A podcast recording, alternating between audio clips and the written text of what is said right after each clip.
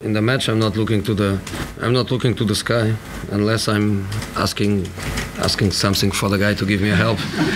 uh, I didn't see planes, but um, Ed Woodward won this afternoon. He won two 0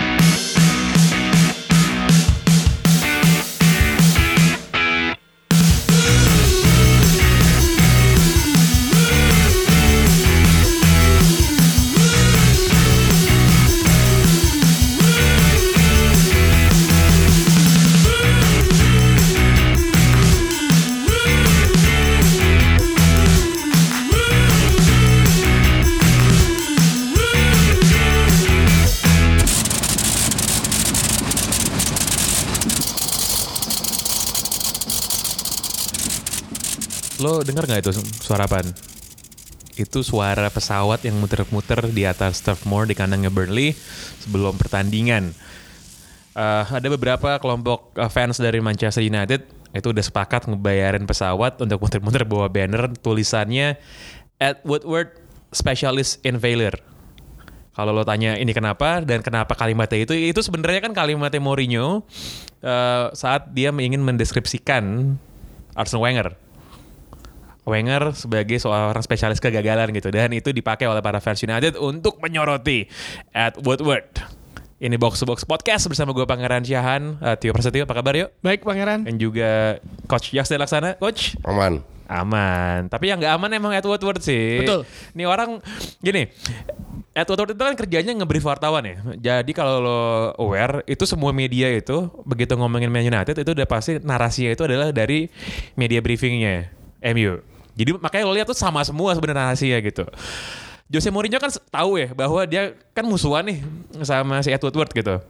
Dan ya namanya juga Mourinho being Mourinho ya. Jadi kayak tadi lo denger di awal podcast ini waktu press conference abis menang 2-0 lawan Burnley, dia bilang pas dia ditanya, e, lo tadi ngeliat nggak pesawat yang terbang sebelum pertandingan terus ke- kata Mourinho "E, enggak gue nggak pernah lihat ke langit gue cuma ngeliat ke langit kalau pengen minta tolong sama Tuhan maksudnya. Tapi yang hari ini yang menang adalah Edward Woodward sih. Edward Woodward menang 2-0 gimana yuk Eh, Enggak, bentar. Dia kasih penjelasan nggak kenapa dia belum gitu? Enggak, ya enggak, lah. Ngapain dia ngasih penjelasan? tapi ya sar eh, tipikal si Mourinho sarkastik dan keangkuhannya dia lah. Tapi itu yang bikin menarik di Premier League dan juga bersama Mourinho. eh ya benar sih eh, kemarin gue baca di Guardian kalau nggak salah ya.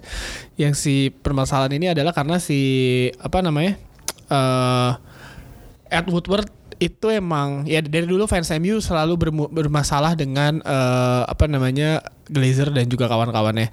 Ed Woodward adalah salah satu eh, konco-konconya dari Glazers yang top tiernya juga dan sekarang menjadi eh, yang ngatur semuanya lah kasarnya gitulah yang menentukan langkah klub ini mau ke mana dan ya kalau misalkan kayak dulu misalkan kita kebayangkan David Moyes lah udah busuk ya kan nggak apa nggak ada yang dukung ini eh, agak menarik adalah bahwa bagaimana pas ke eh, MU kalah lawan Spurs itu Mourinho pas selesai pertandingan nggak langsung keluar lapangan dia nyamperin fans. Karena fansnya pada nyanyi nama dia Singing ya, mulu kan. Mourinho Red Army itu sampai kemarin pun lah pas lawan Burnley selesai pertandingan juga Mourinho nyamperin ke fans ngasih jaketnya dia. Ngasih jaket, ngasih jaket, kayak- kayak beneran kayak misalnya kayak ya semua orang jadi kayak semua fans MU mungkin sekarang udah berpikir oh ini sebenarnya bukan salah uh, walaupun mungkin ada beberapa strategi Mourinho yang salah tapi ini pure bukan sepenuhnya salah Mourinho karena Mourinho dari awal musim Ya dari akhir musim lalu udah udah kasih list beberapa pemain yang dia mau, yang dia inginkan. Salah satunya pasti di lini belakang yang jadi permasalahan ya kan. Kalau kalau mungkin kita ah, MU punya pemain baru nggak ada namanya Chris Smalling tuh di lini belakang ya kan. Eh, Pemain timnas lo itu. apa? Pemain timnas. Nggak masuk. Phil Jones yang masuk. Oh, Jones. eh. Terus ya itu maksudnya eh, ya ada beberapa eh, kekacauan Woodward lah. Terus kayak eh, waktu itu yang preseason di Amerika yang Jose Mourinho lagi masuk di lorong yang Woodward ngejar dia. Mour- si Woodwardnya kayak ngomongnya santai. Mourinho ngomongnya mukanya kencang banget. Gitu. Kayak lu ngapain sih manggil gue urusannya kerja kayak mikirnya kayak urusannya kerja lu deh. Lu gue minta pemain nggak lu kasih kasih jadi ya sebenarnya ya failure sih ya. Karena se- semenjak ditinggal David Gill eh gue sih mengakui ya agak-agak ajaib sih keputusan-keputusannya dulu MU ya mungkin Ferguson juga melakukan kesalahan Kleberson lah ah Kleberson Eric Jemba Jemba Gabriel Obertan Liam Miller. iya Liam Miller Rip ya Rip udah udah, udah, udah meninggal Ah, soalnya. eh, David Bellion David gitu. Bellion. walaupun David Bellion Oh, ada lagi ada lagi. Gabriel Obertan. Ya iya Gabriel Obertan, Gabriel Obertan. Ya tapi maksud gue eh, masih memberikan memberikan prestasi tapi ini Edward Ward lo spendingnya Ya bisa dibilang kan dulu kan kalau kita jadi fans MU sangat ya lah kita spending spending 50 juta satu pemain doang udah habis itu nggak beli-beli lagi. Sekarang oh iya kita jet set juga ya bonusnya banyak ya lu mainnya ya. Ya dan, dan ini sebenarnya urusan Mourinho sama Edward Ward ini udah bukan urusan bola lagi sih menurut gue ini memang urusan intrik politik aja udah. Yang satu merasa bahwa media ada di pihak dia dalam hal ini adalah Edward Ward. Yang satu lagi ya udah kalau lo punya media, gue punya fans gitu. Jadi kalau misalnya Mourinho dipecat nih, gue yakin tuh si Woodward kantornya di demo yakin gue pasti di demo depan kantor. Gue nggak yakin. Gue nggak yakin karena untuk gue, gue punya pendapat yang sangat berbeda dengan Tio. Oke, untuk gue, eh, Mourinho adalah seorang demagogue, seorang yang gampang memelintir pada saat dia susah, berusaha melakukan pencitraan. Untuk gue is very cheap untuk menyalahkan eh, Ed Woodward. Coba kita lihat musim lalu berapa juta dia sudah keluarkan. Dia datangkan Lukaku, Matic, Sanchez, Martial dan lain-lain. Banyak pemain yang harganya total ratusan juta. Oke. Harusnya Mourinho melihat mengaca kenapa tim yang nggak beli pemain sama sekali bisa ngebantai mereka di kandang sendiri. Jadi untuk gue itu bukan alasan kalau dia nggak kalau dia tidak mendapatkan pemain terus dia ngambek. Nah inilah ciri khas Mourinho pelatih yang sangat tidak sportif yang ingin mendapatkan ingin mendapatkan apa yang dia inginkan pada saat nggak dikasih ngambek dia itu digaji. Dengan gaji tinggi at least you do your job. Artinya lu harus bermain dengan apa yang lu punya Ngerti nggak? Jadi kalau lu menang da- da- dari Burnley seolah-olah dia memanfaatkan momentum ini untuk ngehajar Ed Woodward untuk gue lucu. Dan believe me, orang-orang yang sekarang ngecen dan untuk gue itu hanya segelintir fans MU, bukan seluruhnya. Gue sih ha- juga sih. Hanya Mohon maaf satu. nih, Pak. Mohon maaf nih Bapak. Mohon maaf nih Pak. Enggak, enggak bentar. Orang-orang itu pada saat MU tiga kali beruntun kalah, mereka justru yang pertama yang akan keluarkan sapu tangan putih. Nggak pernah Nggak ada itu pernah. Nggak ada. pernah ada. Nih, nih. Nggak pernah. Nih, nih, nih. Nggak Ini ada karena scooping. bukan budayanya. Ini scooping, nggak bakal ada sapu tangan putih di Old Trafford. Nih, nih, nih, nih, nih, nih, tim mana di zaman Premier League juara Premier League pemain tengahnya Kieran Richardson, terus ada eh, Kieran Richardson, Kleberson, David Bellion itu juara Premier League ya kan. Terus eh ya siapa sih yang bisa mainin? Enggak, ki- kita bahas Mourinho sekarang. Iya tar dulu, tar dulu kan lu bilang kan ada yang kulan putih ya. Enggak lah, itu bercanda. Itu mah Ya. it- itu mah budaya itu budaya Spanyol. Nggak, Maksud gue itu pasti banyak yang teriak untuk mundur. Nggak ada. Pasti protes. Nggak ada. Nggak Itu- ada gimana. Dulu dua tahun yang lalu sebelum Mourinho masuk pada saat MU keteteran di bawah Van Gaal, teriak-teriak semua kan. Nggak Van ada yang- mundur. apa nggak protes? Pernah ada nggak? Me- j- jangan menyamakan Man United sama Arsenal yang ada Wenger out, Wenger out. Nggak pernah ada. Oh, enggak, Sebelum sebelumnya. MU nggak Enggak pernah ada yang bawa banner Moyes out aja nggak ada. Ada nggak? Nggak ada. Nggak ada Moyes out. Nggak ada. Moyes tuh itu udah, udah parah banget itu. Mo- Moyes itu udah paling titik nadir paling parah separah-parahnya itu David Moyes kan. Kalau dibu iya dibu, tapi kalau disuruh Ya, keluar nggak ada. Oke.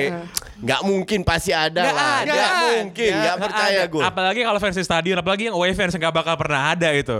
Emangnya kayak makanya itu kan cuma fans, itu kan cuma fans Arsenal doang. Away ke mana gitu kan bawa banner Enggak, Wenger kalau- out, kalau Arsenal out. itu udah 20 tahun udah keterlaluan, udah 10 tahun lah. Gini, cuman eh, fansnya United di Manchester sih sebel-sebelnya mereka sama Mourinho sih mereka nggak mereka nggak bakal mihak sama Ed Woodward sih, itu udah pasti gitu. Tapi kondisinya sekarang adalah gue sih nggak merasa bahwa Mourinho itu akan didepak. At least nggak nggak pada musim ini, bahkan walaupun nggak jadi juara gitu. Karena kalau nggak jadi juara itu pasti. kenapa? Kalau nggak jadi juara itu pasti. Mungkin tapi jelas finish di atas Arsenal sih itu udah Oh, pasti sih. enggak. Finish di atas Arsenal Oh, sih. sabar, kita uber pelan-pelan. kan kita eh, mau liburan mau liburan ke Singapura se- sekarang di atas Arsenal, di atas MU bukan? gue malah ya kan baru pada pertandingan tenang aja yuk gue malah mikir untuk naikin taruhannya ya kan ke- kemarin tuh udah Garuda kelas bisnis kan apa sekarang hotel aja di Orchard gimana Eh, boleh, boleh, boleh, boleh, boleh, boleh, boleh, Atur boleh, aja. Boleh, boleh, boleh, boleh, boleh. oke eh, ini ada break internasional jadi eh, pekan depan jadi lumayan lah ini Jose Mourinho bisa bernapas sedikit nunggu karena lawan dia berikutnya adalah Watford. Watford yang nggak diduga-duga menang empat pertandingan berturut-turut terakhir ngalahin Tottenham Hotspur. Gol dari Tordini sama Craig card card gitu. Spurs kan adalah tim tim terkuat yang dihadapi oleh Watford sejauh ini lah. Ya, Tapi empat kemenangan berturut-turut start terbaik Watford di top flight sepanjang sejarah. betul setuju dan bahkan ditinggalkan pemain bintangnya musim lalu. Eh, jadi ini juga sebuah contoh yang harus dilihat oleh klub-klub lain, terutama klub besar yang beli ba- banyak pemain. Walaupun mereka beli beberapa pemain, at least kelihatan sekali bahwa tim mediocre atau tim kecil bisa berprestasi pada saat menghandalkan teamwork. Pada saat semua pemain ingin fight untuk for the same purpose. Ya. Nah dari sini pun Mourinho bisa melihat bahwa janganlah kayak anak kecil ngoceh-ngoceh aja fans MU selalu ngoceh soal Smalling. Sejelek apa sih Smalling? Berapa caps yang dia miliki? At least dia bukan pemain yang yang Sejelek apa sih Smalling? layak bermain di Champions Division gitu loh. At least dia pernah meraih eh, menjadi pemain starter di di di MU. Jadi nggak jelek-jelek amat seperti yang dilakukan. Fans Arsenal juga waktu Enggak. backnya Sebastian Squillaci juga nangis-nangis coach. Enggak. Itu pemain timnas juga loh itu. timnas At least itu. kalaupun Smalling jelek dan lu punya pemain depan selevel asumsi Smalling bikin dua blunder kebobolan 2-0. Kalau lu punya pemain depan yang sebagus itu, at least you can make three goals. Still got three points. Jadi untuk gue very cheap untuk menyalahkan hanya sa- satu pemain. Sementara kalau menang mengandalkan pelatihnya hebat. This is teamwork. 11 lawan 11. Gak ada yang nyalain Smalling uh, pas la- kalah lawan Spurs gak ada yang nyalain semua tapi emang tuh udah fakta dia salah melakukan uh, apa namanya uh, Sa- salah satu titik lemah nah, nah, mungkin. nah, nah, nah. Keputus salah keputusan yang dia me- menyebabkan Lukas Moura itu bisa dengan mudahnya melewati dia dengan bodohnya itu Uh, plus juga uh, semenjak dari zaman uh, Ferguson si Smalling juga sering melakukan blunder. Uh, blunder-blunder aja pas banget tuh udah paling sering uh, dan menurut gua sih Mourinho emang gak punya pilihan lain lo lini belakang mereka Kan uh, ada Bailey, cadangan kemarin. Ba- bayi itu bagus tapi sangat agresif yang bisa eh, yang yang adu penalti yang penaltinya lawan Brighton itu sangat agresif dan eh, dan bisa merugikan eh, merugikan tim. Eh, Lindelof kemarin gue baca ada dapat kritikan banyak tapi ya udah eh, balik lagi saya balik lagi ke Smalling, Phil Jones, eh, apa namanya Smalling, Phil Jones, terus eh, Phil Jones cedera, Smalling sama Lindelof mau mau nggak mau dan walaupun masih ada Marco Rojo sih. Enggak, tapi lu enggak fair untuk menilai Smalling Oh, ha- enggak, enggak, enggak. hanya dari satu Spurs dengan line up Oh, enggak. Enggak, kita enggak Bentar, dari ini dari No, kapan no, no, no, dari no. kapan No, tahu no. udah kusut. Let, let me finish. Sekarang dari dengan line up ini dengan tidak mereka runner up musim lalu dong. Terus mau bahas apa lu sekarang? Enggak fair dong. Musim lalu Smalling Musim lalu Smalling cedera main panjang. banyak. Bukan, bukan. Gue bahas lini belakang MU de- dengan tidak ditambah pemain baru, tapi mereka bisa runner up. Kan gak jelek-jelek Musim amat. lalu kan beli pemain Lindelof bayi. Bukan. Defense ini kan sama dengan musim lalu. Hah? Iya dan nggak Dan- oke musim dan lalu nggak oke juga nggak musim Tapi- lalu. Nggak oke tapi bisa runner up ya Ya emang jago lah. aja. Iya bisa bisa runner Terus up. kenapa ngoceh sekarang? Kalau emang jago ya jadi juara. Eh, emang eh. emang nggak bagus kok. Chris Smalling emang lu- nggak bagus. Gini, lu nggak kalau kalau- juara nggak fair loh. tim macam dari apa sisi yang- permainan jauh di bawah City. Tim- Mourinho itu dari segala segala aspek kalah lawan City. Eh, mohon Mourinho, maaf, mohon maaf. Mourinho, Di- di- three, three, three. I demand respect. Nah. I demand respect. Three Premier League titles. Three, three. Mo- mohon, mohon maaf, ya skala di bawah Pep Guardiola. Tapi kemarin di Etihad pertandingan terakhir menang tuh 3-2 ya kan, yang Pog berdua gol. Eh, kalau Wha- Whatever selisih 19 poin. ya kan emang kita bilang kita emang gak juara kan? I'm the only one who win title in Spain, in Italy, in England. Three. Lu nggak juara I dengan demand respect. dengan line up yang dikomplain oleh Mourinho sekarang bisa menjadi runner up itu kan nggak jelek-jelek amat. Iya cuman nggak cuman iya itu udah menting gini loh. Yang sekarang jadi masalah adalah ya pada pada waktu Ed Woodward nggak mau beli Harry Maguire sama Toby Alderweireld dengan Gak mau alasan naikin harga. bukan bukan dengan alasan adalah kayaknya kita nggak butuh itu loh. Itu apa urusannya dia buat nilai pemain ini bagus apa kagak gitu. Itu Ka- di luar dari job desk Ka- dia. Kalau itu gue nggak tahu, gue nggak bisa menilai bahwa alasannya itu. Karena- Ta- tapi untuk gue agak very childish dengan line up sekarang yang lu miliki, lu tetap komplain dan dragging, ngerti nggak? Bukan sebelum kick off lu komplain terus stop. Fokus ke liga masih aja dibawa terus. Eh, kan kayak anak kecil kayak ini, begitu. Ini sama kayak Antonio Conte tahun lalu lah musim lalu. Ya sama kayak anak kecil juga. minta pemain ya cuman sama-sama para ini loh kan orang-orang ini kan Conte Mourinho itu kan udah pernah juara ya dan dan mereka tahu gitu apa yang mereka butuhkan gitu. Nah pada waktu permintaan yang nggak dikasih dengan berbagai alasan, kalau Conte malah lebih absurd lagi. Di awal musim lalu dia tuh nggak nggak pernah pakai jas Yes. di pinggir lapangan, pakai training suit. Ngambek soalnya ngambek. Jadi kalau Conte lagi ngambek itu dia pakai training suit, bukan pakai jas. Dan emang katro mainnya. By the way kan gue tadi pengen ngomongin Watford, ini kenapa lagi ngomongin Mourinho? Udah deh kita break dulu, abis ini akan ngomongin soal tim lainnya di Premier League.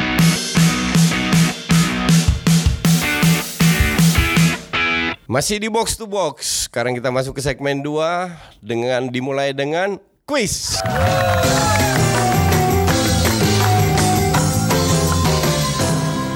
Jadi mau ngasih quiz. Quiznya dari gue. ini revenge, ini revenge of the Justin. Ini quiznya dari gue sebenarnya gampang-gampang susah. Kalau gue kasih susah mereka pasti nggak bisa. Eh, gampang-gampang susah juga belum tentu bisa. Oke. Jadi sama ya. Jadi lo akan nge, lo akan ngebacain karirnya nih pemain gitu ya. Ya, Dan gue harus ya, harus ya, nebak siapa ya, ya. ya, Oke. ya, ya. Oke. Siap. Gue orang Jerman. eh memulai karir di Rot-Weiss Essen. Oke. Habis itu ke Hamburger SV dan Borussia Dortmund. Ditutup di Belgia Standard Luik. Makan tuh barang. Ih, cuma gitu doang. Catatan gol dan Pa- enggak? pa- padahal udah banyak tuh. Itu kan pertama, belum. Oh. Nggak tahu?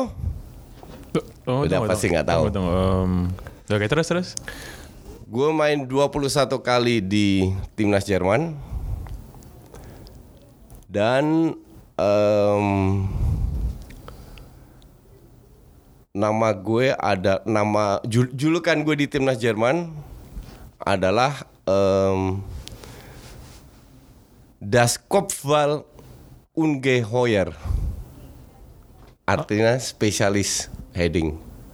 Siapa? Bentar, bentar, bentar. Specialist heading ya. Shit. 80-an ya? Tahun berapa nih? Eh, nggak nggak gue bilang dong. Ya kalau paling kan ngasih tak tahunnya. Tunggu. Heeh. Sepeda setting Jerman kan tapi nggak ada di Udinese Oliver Bierhoff juga bukan. Dortmund. Nah, dari Hamburg ke Ah. Dortmund. Terus ke Leipzig Oh ini Lars Ricken. bukan. Karl Heinz Riedel. Oke, bentar. Gue mulai sebagai pelatih mulai di tahun 86 melatih Rot-Weiss. Tahun 86 dia jadi pelatih. Tahun 86. Tahun 86 dia jadi pelatih. Dengerin dulu. Dia tahun berapa main nih? Dengerin dulu. Bos, Gerd Muller. Gue sempet eh, melatih Angela Merkel. Hansa Rostock Dinamo Dresden tapi menutup karir gue tahun 97 di Samsung Sport. Gue yakin nih pemain. Ini gue gak jelas nih. Ini terakhir ya. Nggak tahu kan? Gak, gak Belum tahu, gak tahu, gak tahu. Sekarang gue eh, pelatih timnas di youth-nya DFB. Sebentar. Wih gila, mukanya seneng banget kalau kalian semua ada ada ada gambar Justin kayak wih langsung drop the mic gitu loh. DFB siapa? Pasti kan Lars kan bukan. Itu tua. Lu la, ngelatih. Kan tahun iya, tahun 90-an. Tahun 95 aja udah masih main, 86 jadi jadi pelatih. Tahun 90 Ra- Lasri kan mah masih generasi muda. Ini generasi itu dong. Ya bagaimana kok? Nyerah, nyerah, nyerah. Nyerah. Nyerah. Ya, emang gue udah tahu lu pasti nyerah. Coba. Ya lu ngasihnya la- ngelatih tahun 86 gue lahir 88. Gini, gini, gini. Coba kita dengar namanya siapa, gue penasaran pengen tahu. Lo juga yang lagi dengerin juga pasti pengen tahu kan siapa siapa. Namanya Horst Rubes. Yes ya.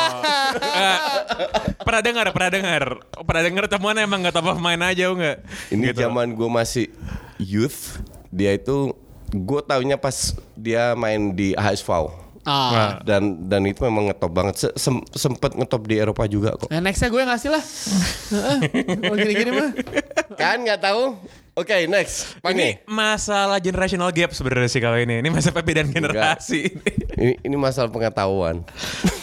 Wah next tahun Next next next Gue kasih tahun 80an juga nih Oke uh, balik lagi Gue cuma ketawa Harap Rubes ya ya Paling nggak pernah terlintas lah Gue pikir dia bakal nyebutin nama pemain yang gue denger aja nggak pernah gitu ternyata oke gue ma- masih pernah denger Enggak lah, ini masih ngetop masih lah. pernah dengar balik lagi soal League Liverpool sih menang lawan Leicester City 2-1 namun yang paling deg-degan dan serangan jantung itu si kipernya Alisson.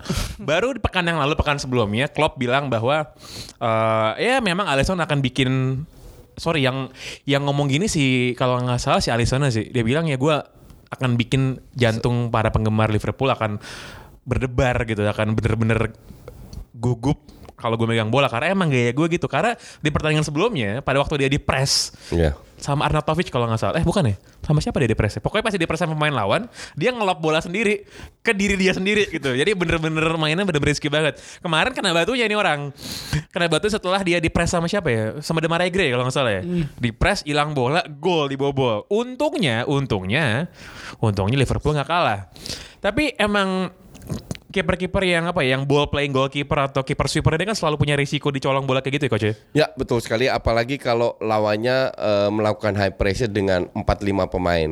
Cuman yang jadi masalah kan ada kode-kodenya dalam arti pelatih pun semua pelatih pun termasuk gue kalau ng- ngelatih eh, pemain gue lagi di high press main aman lah. Shoot bola ke depan lah dan itu sering juga di- dilakukan oleh pemain eh, oleh kiper yang di, sering kena high press ya. Tapi kemarin dia meng- mengambil terlalu banyak risiko.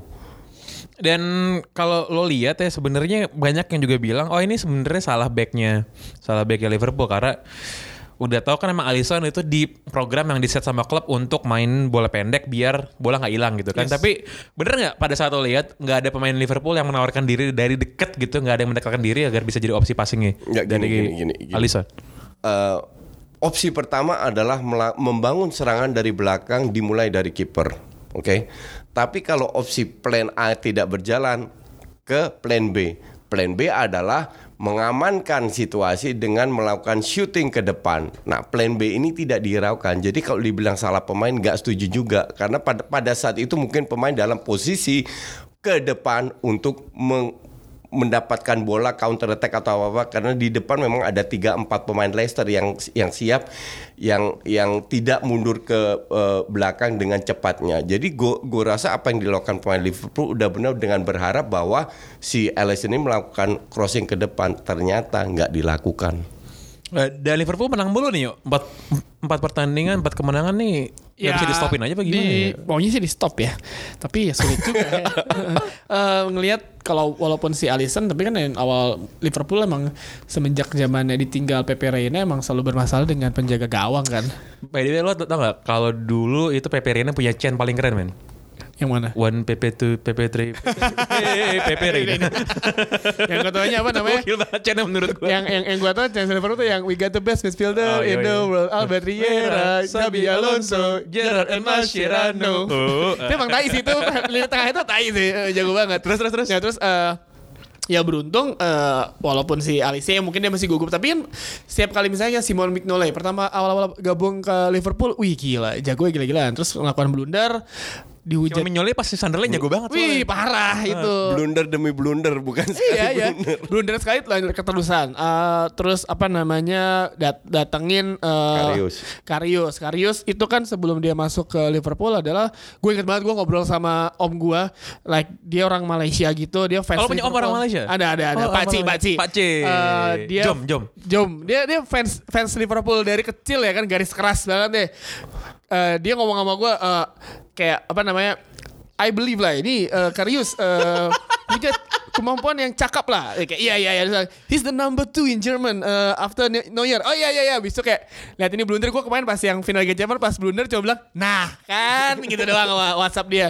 Jadi emang entah kenapa mungkin eh, ini kayak efek domino ya. Tapi sebenarnya kalau Alisson sih ya baru sekali harusnya sih dia bisa eh, memperbaikinya dan dengan lini tengah Liverpool sekarang Naby Keita, James Milner, eh, Wijnaldum itu menurut gua sangat menjadi kunci eh, kenapa Liverpool bisa menjadi eh, menang 4 berturut-turut walaupun di dua pertandingan terakhir mereka menangnya dengan susah payah kan, beda dengan awal pertandingan awal awal musim. Eh, ini yang menjadi yang yang menarik juga eh, ketika si Klopp le- lebih mempercayai Joe Gomez eh, berdua dengan Virgil van Dijk dan juga ada Trent Alexander Arnold dan juga eh, Andrew Robertson. Ini menurut gua ya sebenarnya ini puzzle Klopp udah lengkap lah di musim ini ya ba- lu bayangin aja James Milner yang harusnya musim ini main dari bench dari awal main terus Fabinho dicadangkan jadi Jordan Henderson kapten loh itu kapten juga belum mendapat tempat. Mungkin emang belum fit eh, balik dari Piala Dunia. Tapi kan dan sisi eh, Klopp memiliki opsi banyak kalau misalnya pemain tengah mereka cedera. Tapi yang jadi permasalahan adalah lini depan mereka. Kalau yang ya gue inget banget Justin selalu bilang lini depan ini selalu bermasalah kalau misalkan satu atau sa- salah satu dari tiga pemain ini Ya. hilang ritme mereka pasti agak Menurun. goyah ya Ya, kan ya. gontai gitu. Dan tidak ada penggantinya. Nah, iya. Yang selevel itu. Ini ini emang Piala Afrika harus buru harus buru-buru dimulai sih. Beneran harus buru-buru dimulai. Bulan ini bisa nggak mulai Piala Afrika terus ti- uh, digelar mulu setiap bulan gitu. oh bisa bisa bisa bisa bisa, Jadi, bisa. Pi- Piala Afrika tahun depan ya? bulan Januari biasanya. Bareng- bareng- bareng ta- sama enggak, Piala Asia kan? 19 kan? 2019. Iya iya. Nah, iya. bareng sama Piala Asia berarti. Bulan bulan Januari ke Februari kan itu. Iya, ntar- Mane, mau salah. Iya. Kecuali kalau Empat match beruntun kalah ya lah. kecuali kalau apa namanya pemainnya emang nolak, emang uh, timnya juga nggak ngizinin karena Kalau mau salah nggak mungkin nolak bisa digantung satu Mesir gitu. ya atau nggak mau salah main sengaja dikalahin aja timnya biar langsung lolos, langsung gak lolos. Ya paling nggak dua minggu absen lah. Ya ada usah lagi Son Heung Min. Soalnya emang ngeri Liverpool ngeri menurut gue Iya, ngeri iya, nih. iya. Ngeri. betul ngeri setuju. cuman biasanya kalau timnya Klopp itu karakternya ngegas di paruh pertama paruh kedua itu pasti drop Iya. biasanya gitu dulu zaman di Dortmund gitu Iya. zaman dia di Liverpool juga dulu di beberapa musim lalu juga sama seperti itu tapi yang sekarang ngeri adalah squad depth mereka tuh bagus nih Bagus, ya, bagus nih benar. sekarang nih menurut gue nih dalam nih Dan si Klopp tahu musim lalu kan mereka lini tengahnya juga nggak terlalu dalam kan. Sekarang mereka numpuk aja semua Fabinho, uh, Wijnaldum, uh, James Milner, terus Henderson juga masih ada yang dengan umpan-umpan terobosan lambung Henderson khasnya gitulah itu kan bisa memaksimalkan English Pirlo. Yo, English, English Pirlo. Pirlo. yang kata Ferguson Lariane. Walaupun dia fans MU ada foto pakai MU sih. Dulu mau dibeli sama MU kan terus Iya. jadi pindah ke Liverpool Gara-gara lari aneh. Hmm. aneh banget. Tapi ya uh, Liverpool salah satu kontender terkuat sih buat fans Liverpool. Semoga nggak ada yang terpleset lagi di akhir musim. oh, semoga nggak ada bukan semoga ada Eh ya kan harapan fans Liverpool kan. Oh, Semoga iya, nggak iya, ada. iya, Kalau iya. kita sih kita jinx aja reverse jinx reverse jinx Eh, eh, eh, janganlah jangan terpleset. Jangan sampai ada yang kepleset tuh, jangan sampai lah.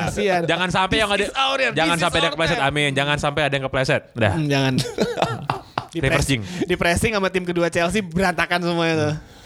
Balik lagi gue mau ngomongin Arsenal Soalnya Arsenal lu banyak ketar-ketir kayak gue gue tahu nih kalau kemarin Arsenal drop points lawan tim promosi di podcast masih dibantai. Jadi lega nih coach Coach Justin lega nih karena golnya ini golnya Lacazette gokil sih menurut gue sih. Karena itu gol yang Lacazette banget menurut gue. Karena ini pertama kali Lacazette mulai sebagai starter Iya, ya. Yes. dengan dengan si Aubameyang dengan main ke flank ya. Iya, Betul. main ya, ke ya, flank. ya. Enggak, gue melihat bahwa bahwa si eh, Emery ini masih bereksperimen dan gue pengen tahu sampai kapan dia bereksperimen karena di match keempat kalau kita lihat line up-nya udah mulai suara-suara yang yang apa namanya nggak puas lah kenapa Zaka kenapa Ramsey kenapa nggak Torreira dulu kenapa nggak Leno yang bermain dan gue setuju Eh, dua match terakhir minggu lalu permainannya seperti yang gue bilang menang tapi hancur. Dan kali ini mungkin sed- sedikit lebih bagus di dibanding match pertama tapi dibilang impresif enggak juga. Jadi nampaknya sangat kelihatan bahwa em, mereka punya intensi untuk ke depan. Tapi sirkulasi bola itu terlalu rambat. Hanya gue lihat dalam 90 menit ada satu serangan yang very flow-nya very smooth di di sayap kanan walaupun tidak mengha- menghasilkan gol tapi eh, seperti ini serangan seperti ini harusnya bisa lebih banyak lagi. Cuman entah alasannya apakah mereka belum belum paham atau belum kompak dengan apa yang diinginkan oleh Emery atau memang kualitasnya katro. Nah, ka- kalau sana faktor kedua ini yang jadi masalah karena we don't have better players. Kasarnya begitu. Danny Welbeck tuh masuk menit 8. Aduh, ampun dah. Danny Sem- boy. Semoga balik ke MU.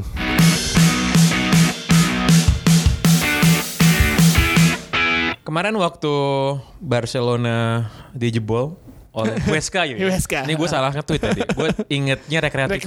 Huelva. Iya, Oh, karena salah umur ternyata. kita sudah Terus tadi pas gue cek ternyata rekreatif Huelva tuh udah main di divisi mana entah lu pokoknya lah. Jadi waktu Barcelona dijebol menit kedua, gue bilang sama Tio, ah nih mah Barca menang 6-1 nih gue bilang gitu kan. Gue bilang gue gue ingat gue bilang Bange, ya yang jebol Barca menit kedua, kelar hidup lu selesai, udahlah. Dan ternyata di pertandingan 1 8-2 menang ya. Karena emang emang ya pertama lo iya se apa pun saya se mungkin ada banyak yang kayak sebenci apa pun sama Barcelona ya lo main di Camp Nou terus eh, lo nyetak gol di menit kedua timnya juga tim eh, tim yang di atas kertas jauh di bawah Barcelona ya lo sepertinya kayak cuma itu kayak pemain Barca kayak lagi pemanasan ah kejebolan deh lu sih salah lu sih Asik nih ada ah." tantangan gitu. Iya, iya, iya, iya, langsung Se- Sebenarnya gue nggak setuju. Gue gue nonton match ini 90 menit. Eh, alasan kenapa mereka bisa kalah banyak, ter- terutama di babak kedua. Mereka bermain sangat terbuka dan kalau lu tahu banyak sekali tim menengah ke bawah pada saat mereka bertandang parkir bis. Oke, dan itu tidak dilakukan oleh SK. Eh, babak pertama skor berapa? 3-2 kalau nggak salah. Iya. Enggak, Tiga dua. Tiga Satu, dua. dua, tiga. Ya. Ti- Tiga dua. Tiga dua. Skor tiga dua. Iya. Tiga dua. Di situ mereka melihat bahwa belakang Barcelona ini memang rentan, makanya mereka bermain berani bermain terbuka dan gue angkat topi salut. Bahkan ada yang yang ka- kasih komentar daripada lu main parkir bis juga kalah-kalah, mending main seperti ini terhibur. Nah, nah. Dan gue setuju. Setuju, setuju, At setuju. least pemainnya Iya, itu iya. bisa belajar. Trauma 8-2 lo gimana Enggak lah. terhibur. Enggak, kalau jadi pelatih, gue bilang nggak nggak usah trauma. Kita analisa ul- ulang lagi. Kenapa? Yang yang jadi masalah di mana? Perbedaan WSK dan Barca kemarin kalau gue lihat itu hanya dua. Satu, akurasi passing Barca jauh lebih tinggi. Kedua, efektivitas. That's it. Dan kalau mereka, tapi dari sisi positioning, dari sisi strategi, WSK udah bagus. Iya sih eh, akurasi passingnya Barcelona 605 dari 660 eh Sampai- WSK 248 dari 308. Ya emang emang ya ya ya gimana ya 31 tembakan dilepas sama Barcelona sepanjang pertandingan. 15 shot on target, 8 gol. Kelar kayak hidup lo ya kan? bubar.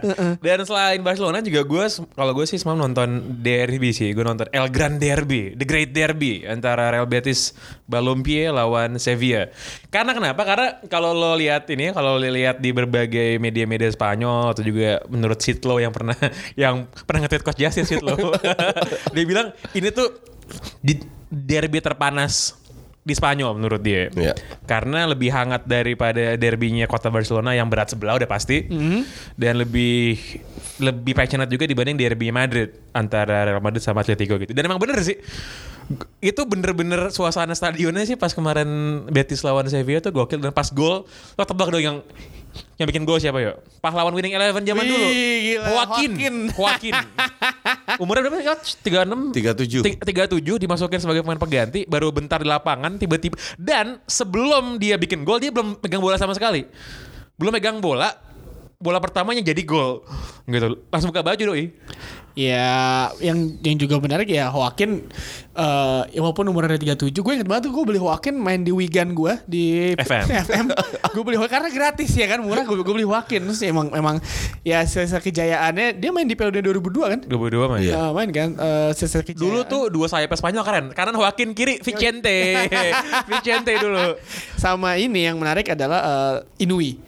Gue nonton Betis tuh pengen nonton Inui sebenarnya. Inui, karena gue ngelihat dia pas di Piala Dunia bersama Jepang dia salah satu yang paling yang menonjol dibanding sama HCB dan ya setelah HCB pensiun terus ya mau gak mau pasti Inui ngambil uh, alih lah. Dia juga pemain Jepang. Ya, menurut gue walaupun di pertandingan kali ini dia nggak terlalu uh, terlalu berperan influence nggak nggak terlalu tinggi. Tapi ya salut sih untuk pemain Jepang. Dia bermain Starter loh, Doi. starter dan Starter dan langsung bermain di formasinya si apa namanya eh, Real Betis yang menggunakan 3-4-2-1 ini duet dengan Canales di belakang Loren Moron. Karena juga keren sih mainnya Mm-mm. terus di tengahnya dong William Carvalho, William Carvalho. yang mukanya tahun 80-an banget sih kumisan doang gitu sih. Siapa coba? Kalau kalau lo zaman sekarang pemain bola lo kumisan jenggotan masih mending gitu. Tapi lo cuman kumis doang nggak ada jenggotnya itu menurut gue absurd banget mukanya. Eh dari Spanyol kita ke Serie A, Napoli kalah. Kalah 3-0 lawan Sampdoria. Napoli nggak bisa golin gawang orang orang Lombok, orang Mataram itu. Golnya- Emil Audero Mulyadi kipernya. Golnya itu loh, golnya si apa? Kuah kuah kuah golnya Sampdoria. Qua Glerella, Yoi. Fabio keren Dia tuh hobi bikin gol kayak gitu Quagliarella tuh kalau Udah lihat. nyetak gol langsung mukanya cool. Apa lo? Hah? Apa lo? Cuman yang jadi masalah sama Napoli sebenarnya eh, apa namanya se- seharusnya yang dilakukan oleh Ancelotti adalah seperti yang Tio katakan mengkoreksi dan eh, membuat sempurna. Tapi kemarin nampaknya dirombak total itu pemain. Ada Ya, Hamsik komentator- di- Hamsik dicadangin ya. Ada empat pemain inti yang musim lalu eh, punya peran sangat besar. Eh, yang bermain hanya satu, Insigne. Sementara Hamsik, Callejon, Mertens dicadangkan. Bahkan Hamsik nggak nggak nggak masuk sama sekali. Ini yang yang yang gue bilang kadang pelatih itu gimana ya? Pe- pengen ngebuktikan eh, bahwa dia lebih hebat daripada oh, pelatih sebelumnya. Justru kalau gue bilang ego itu harus disingkirkan, terusin apa yang dilakukan Sari sebelumnya karena itu sudah perfect hanya dibikin sempurna lagi. Udah itu aja. Dan dengan eksperimen kemarin kelihatan gagal total. Terlalu banyak error terutama di sayap kanan. Terlalu banyak kehilangan bola kalah duel. Nah karena ini masih di awal musim jadi masih bisa dimaafkan dan lah dan ya apa namanya kesalahan si Napoli kenapa eh, begitu gampangnya di walaupun meng- apa secara statistik ya secara angka Napoli di atasnya si apa namanya tendang apa su- eh, di atasnya si Sampdoria karena Sampdoria bermain lebih rigid dia bermain lebih eh, rapat ke tengah sedangkan Napoli lebih melebar dan ini menjadi permasalahan di awal yang kemarin sebelum kita kita siaran kayak bilang nggak dua striker di depan di bawahnya satu pemain dan lo nempatin ke semua tiga gelandang lo nggak main nggak main Iya. sayap nggak ngikutin arahnya Napoli ya ini jadi permasalahan dari si Ancelotti lo ketika lo ketemu pemain tim yang nggak yang nggak kepancing sama ngikutin gaya permainan lo itu yang harus diperhatikan sama Ancelotti jadi ini kayak red alert sih buat dia mau Iya mau kemarin kita juga udah dapat insight ini dari mantan pemain Sampdoria semalam Iya. ya. Iya. Imran nama Amaru ya, mantan pemain Sampdoria tuh. Primavera Eh, kita perlu ngomongin Ronaldo? Kayak gara-gara belum bikin gol kita nggak usah ngomongin lah ya. Nggak, tapi dia itu total sekarang mau tahu total tembakan paling banyak ke di Espan di, di seluruh Eropa. Satu pemain yang melepaskan tembakan paling banyak di Eropa dan pertandingan terakhir mereka dia lawan si eh Juve lawan siapa terakhir? Parma. Parma melepaskan 8 tembakan, satu on target, gak gol. Nah, Kan gue bilang dia itu butuh seorang Benzema. Peran Benzema itu benar-benar di, diremehkan. Sekarang baru kelihatan nggak ada Benzema. iya, mu- mu- mungkin si Allegri harusnya Mandzukic itu. Mandzukic, Mandzukic eh Mandzukic nyetak gol mulu. Iya. The problem adalah mau nggak Mandzukic menjadi asistennya Ronaldo seperti yang dilakukan Benzema di Madrid dan kelihatannya nggak mau karena dia cetak gol juga. Oke, jadi dengan ini gue mengumumkan bahwa box to box sementara memveto Ronaldo untuk dibahas sampai dia bikin gol ya. Iya, betul. Jadi sampai dia bikin gol dia nggak usah diomongin dulu lah di box to box. Oke. Gimana kalau kita ngomongin Federico Chiesa aja kan? Menurut gue, gue oke gue harus jujur gue jarang nonton Fiorentina main. Terus gue nonton mereka main sem- semalam lawan Udinese dan gue sangat-sangat terkesan sama Federico Chiesa yang panteran di depannya juga sama sama sama-sama anak mantan pemain juga. Anaknya Diego Simeone, Giovanni Iya, Simeone gitu. Simeone. Eh, walaupun eh, Simeone sendiri eh, apa namanya menjadi eh, juru gedor dari Fiorentina tapi yang menarik adalah pergerakan dari Chiesa yang golnya si Benassi itu kan Itu keren banget sih. itu beneran eh, itu nunggu nunggu nunggu nunggu, nunggu nunggu, nunggu. sampai dicip gue nanya sama si coach lo pasti nggak lihat golnya Gua, gu- bukan golnya. Satu match gue nggak nonton. Gue gue kan nonton Barca gue bilang. Ada. Jadi pas itu eh, coach jadi ko- cornernya si apa namanya? dari serangan balik ya? Serangan balik corner dari sa- salah langsung di, di, di long pass ke Chiesa, Chiesa counter attack cuma ada tiga atau empat pemain.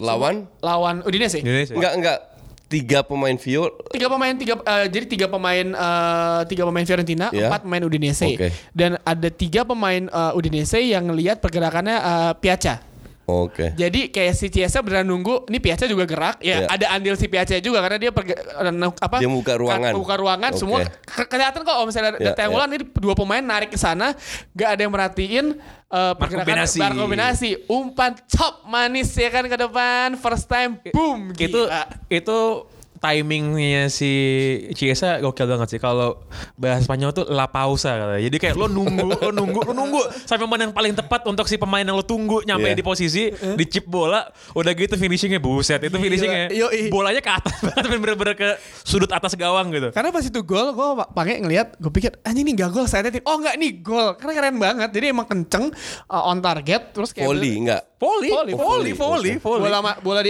mantul sekali. Mantul kan setengah volley lah, setengah volley. Biar langsung disikat. Itu tetap susah karena butuh teknik Yes. untuk menekan kan. Heeh. Ken- Kenapa kalau kita lihat dari 10 kali volley, 6 kali bola ke atas karena teknik menekan bola. Jadi bola itu harus ditekan ke bawah. Itu yang sulit. Dan dan dan gue suka sama match malam tuh gak kenapa? Karena penuh stadionnya soalnya. Yes. Uh, penuh atmosfernya tuh oke banget gitu. Atmosfernya keren banget terus pas terakhir mereka ada kayak ada yang pas pemain yang mau keluar yang ini Bikin karpet ada bikin ungu gitu, karpet ungu. terus kayak ada yang kayak guard of honor gitu masuk ke kayak ini ya juga pelatihnya kayak kayak, kayak apa namanya stylist gitu kayak Stefano Pioli, yoi. Jadi ya apa, Fiorentina sih seru sih semalam ta- tapi Udinese juga kemarin eh, lupa untuk menjaga Ben ya di awal sebelum siaran kemarin gue bilang bang ini kalau Benassi sama Chiesa dilepas ya sama Berami sama eh, apa sama pemain Udinese lainnya selesai sih ya, Tapi bener aja. secara overall layak menang nggak? Bagus, bagus orang-orang orang mengua- beneran megang pertandingan mer- semuanya Dia gol baru menit 73 atau Iya, 74 kayak lama gitu lah. Karena Lebih banyak peluang. banyak banget peluang, banyak menguasai emang si Udinese cuma Defense-nya bagus sih, defense, Udinese bagus defense bagus, dari counter attack tapi ya itu dari counter, dari dibalas counter attack karena beneran Benassi sama Chiesa dua pemain yang kreatif bagi Fiorentina dilepas selesai hidup lu. Udin itu kan tim yang alot ya, mau home away sangat sulit untuk di, dikalahkan siapa pun pemain dan pelatihnya. Oliver Bierhoff Iya, buset. ketahuan umurnya. Martin Jorgensen. Martin Jorgensen. Marcio Amoroso. Eh, Oke, itu tadi akhir dari box to box untuk episode kali ini. Kayaknya kita next episode kita pengen bikin special episode deh, karena international break kan. Hmm. Jadi kita mau ngebuka kesempatan buat lo ngasih topik buat kita obrolin. Ya. Biar kita nggak usah mikir juga mau ngomongin apa. Tapi kalau ada topik dan kalau bisa sih topiknya jangan yang remeh-remeh ya. Jangan kayak kenapa Pogba mainnya kayak gitu ya. Itu katro lo. Kasih Oh, topik iya, yang lebih asik buat diomongin lah gitu ya. Yang Eh, out of the box. Yang iya bener-bener out of the box nanti kayak kita bahas bareng-bareng. Eh segitu dulu. Gitu, Jangan lupa eh, jangan lupa follow Twitter, Instagram, eh, quiz hari ini akan dikeluarkan pertanyaan ya. akhirnya baru keluar sekarang Akhirnya ya. mau keluar Oke. setelah kemarin ada ya ribet lah kita lah mencari eh, memutuskan oke kita jalanin kapan. Akhirnya ya ntar kita lihat dulu eh, bakalan akan hari ini. Quiz akan- dari lu ya? apa? Dari lu. Oh iya. Bukan dari gue ya. Sepotong kue ini mah. Heeh, apa, jadi apa namanya? Hulk Rubes. Horse Ah. Horse Rubes. quiz jersey kita akan di Hulk, Hulk, Horse. Horse Rubes Ya. Bularus. Iya. Quiz jersey kita akan dilepas pada hari ini dan jadi siap-siap eh, kalian yang butuh fakir-fakir jersey ya. Biar Malu-maluin. miskin asal sombong mending gak punya daripada beli KW. Sedap.